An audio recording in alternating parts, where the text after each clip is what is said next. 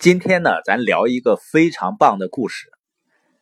这个故事呢，能够真正让我们理解或者清楚财富的源头是什么。我想啊，有一部分人在这个社会上呢，他可能有仇富心理，也就是他看别人开的非常豪华的车啊，或者生活过得很好啊，他心里不一定很舒服，因为他觉得你肯定是用不正当的方式获得的。也有的人呢会认为这是命运对自己不公平。那如果我们保持这样的心态啊，我们就会排斥财富。通过下面的这个故事呢，我相信我们一定能够看到那些财富创造者身上的一些特质。这是一个关于投资电报电缆的故事。那电报电缆为什么对商业是这么重要呢？实际上，人类文明啊有一个通则，就是只要信息传播的方式发生了一次大飞跃，人类的整个文明方式就一定会发生一次非常大的改观。你比如说，你怎么说一个部落它开始进入文明社会的呢？一定是因为开始有了文字啊，而文字本身它仅仅是一个信息传播的工具，但是有了它以后呢？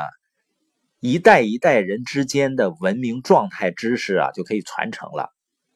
就像司马迁讲的，他说：“我写《史记》呢，是长之名山，传之后世。没有文字呢，那每一代人都必须重新摸索，文明就不可能积累。那人类文明的第二次大的突破呢，就是印刷术。它意味着什么？信息的传播可以冲破空间的阻隔了，可以迅速的到达远方。”而电报呢，实际上就是第三次巨大的突破，它意味着突破了时间的障碍。原先传递信息啊，需要通过马呀、交通工具啊，通过人啊，一站一站的去送。那通过电报呢，瞬间就可以到达，而且是全球范围之内。那这个意义可以说怎么强调都不过分的。所以现在有的人说啊，电报就是维多利亚时代的互联网。维多利亚呢，就是十九世纪代表整个英国那个繁荣时代的女王的名字。那电报是哪一年发明的？是一八四四年，由美国人摩尔斯发明。那一八四六年的时候，就已经开始有人铺设电报线路，主要是美国人干的，但那个时候还很少，全美国只有四十英里的电报线路。那接下来仅仅两年之后呢？一八四八年的时候就已经两千英里的电报线路了。又过了四年，一八五二年的时候呢，就有两万三千英里。而且当时正在筹划在建的电报线路呢，还有一万英里。所以美国是世界上第一个国家率先把电报线路铺满了全国。这方面呢，欧洲人相对比较慢，英国呢还是相对领先的。在一八五零年的时候呢。就铺通了跨越英吉利海峡，就是从英国到欧洲的电报线路。当时就有俏皮话说啊，自从上一个冰河期之后，这是英国距离欧洲大陆最近的一次。所以呢，可以看见啊，当时的人非常清晰的知道电报带来的划时代的意义。那又过了几年呢，在加拿大的东北角有一个纽芬兰岛，有一个神父啊，他想设一个电报站，然后呢。从纽芬兰岛直接铺大陆的电报线，架设到纽约。他想这样，如果有从欧洲来的消息啊，我就比正式的船到达纽约要快一天。然后呢，我用电报线路拍过来，这样不就获得信息的先机吗？他提出这个想法以后啊，当地也确实有一些企业家迅速行动起来了，搞这么一个工程。但是呢，这些人还是没有想到这个工程的难度。因为大家想，纽芬兰岛啊，跟北极是没什么区别的，到处都是冻土带，你要开挖那个地面啊，是非常困难。好不容易组织一个公司，结果工程还没干到十分之一，钱就花完了。那这个项目的操盘人呢，就很有挫折，也很沮丧，他就跑到纽约，看看有没有人去接盘他这一盘烂尾的生意。他运气不错，还真有这么一位叫菲尔德，也就是《疯狂的投资》这本书的主人公。菲尔德呢，他的祖上是在美国建国之前从英格兰漂洋过海移民到美国的。这些移民呢，就特别强调自我奋斗和努力挣钱。那他混得非常好，他搞的生意呢，主要是造纸印刷这个行业。三十岁，年纪轻轻呢，就功成名就了，一年可以挣到几万美金。那个时候的美金啊，可值钱了。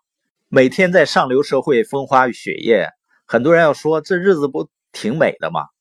但是呢，他听到这个消息以后，有一盘烂尾生意，他可能接盘，所以呢，他和这个生意的操盘者啊去谈了一谈。他说啊。你们这个想法也太没出息了，只为抢出一天的时间，从加拿大的纽芬兰岛修一条电报线路到纽约，这个想法不够酷吗？不够疯狂？他说我要干嘛，我就直接从纽芬兰岛一条海底电缆直接接到爱尔兰，爱尔兰呢再接到英国，直接把美国和欧洲给联系起来。那这个想法相当于什么呢？就是人类刚刚开始能够发射火箭，有的人就开始疯狂了，说我们能不能射一个载人宇宙飞船到月亮？但菲尔德直接说呢，月亮算什么？咱直接到火星，就有点这个意思。为什么呢？因为太难了。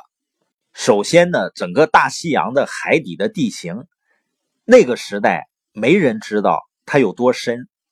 一八五零年的时候，从跨越英国到法国的英吉利海峡的海底电缆呢，已经铺成了。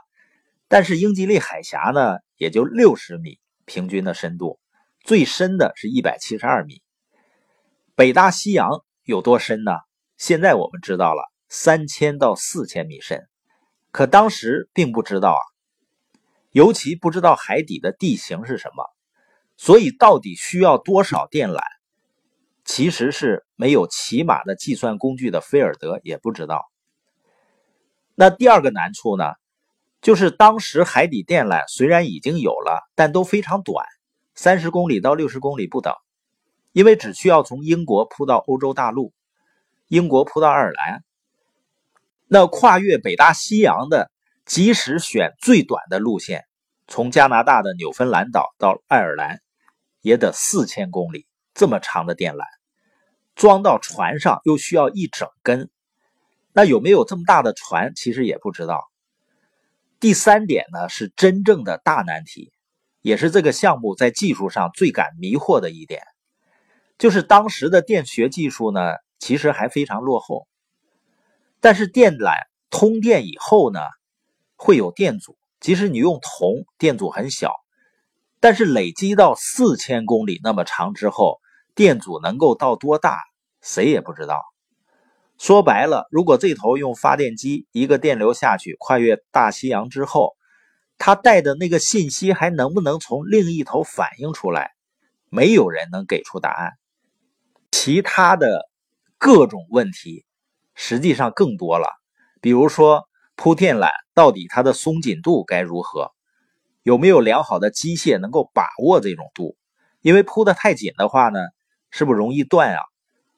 铺的太松呢，又存在电缆的总量没法计算的问题，这些都是大难题。那你说菲尔德傻吗？他没想过这些问题吗？这就牵扯到所有的创新者、资本家，他都有一个最基本的特征，就是乐观。有的时候呢，他的乐观甚至是盲目乐观。所以你发现啊，很多普通的人啊，他面对一个机会啊，他会想很多的问题。最后呢，就不了了之了。他总会觉得呢，条件好像还不足够充分，总想准备到足够好。而我接触到的很多创业成功的人呢，他们甚至在开始的时候没有任何的条件，甚至几乎不可能实现的一些想法，他们就勇于采取行动。而采取行动的一个前提呢，就是他们有一个乐观的心态。那菲尔德后面的故事是什么样的呢？我们明天再接着跟大家聊。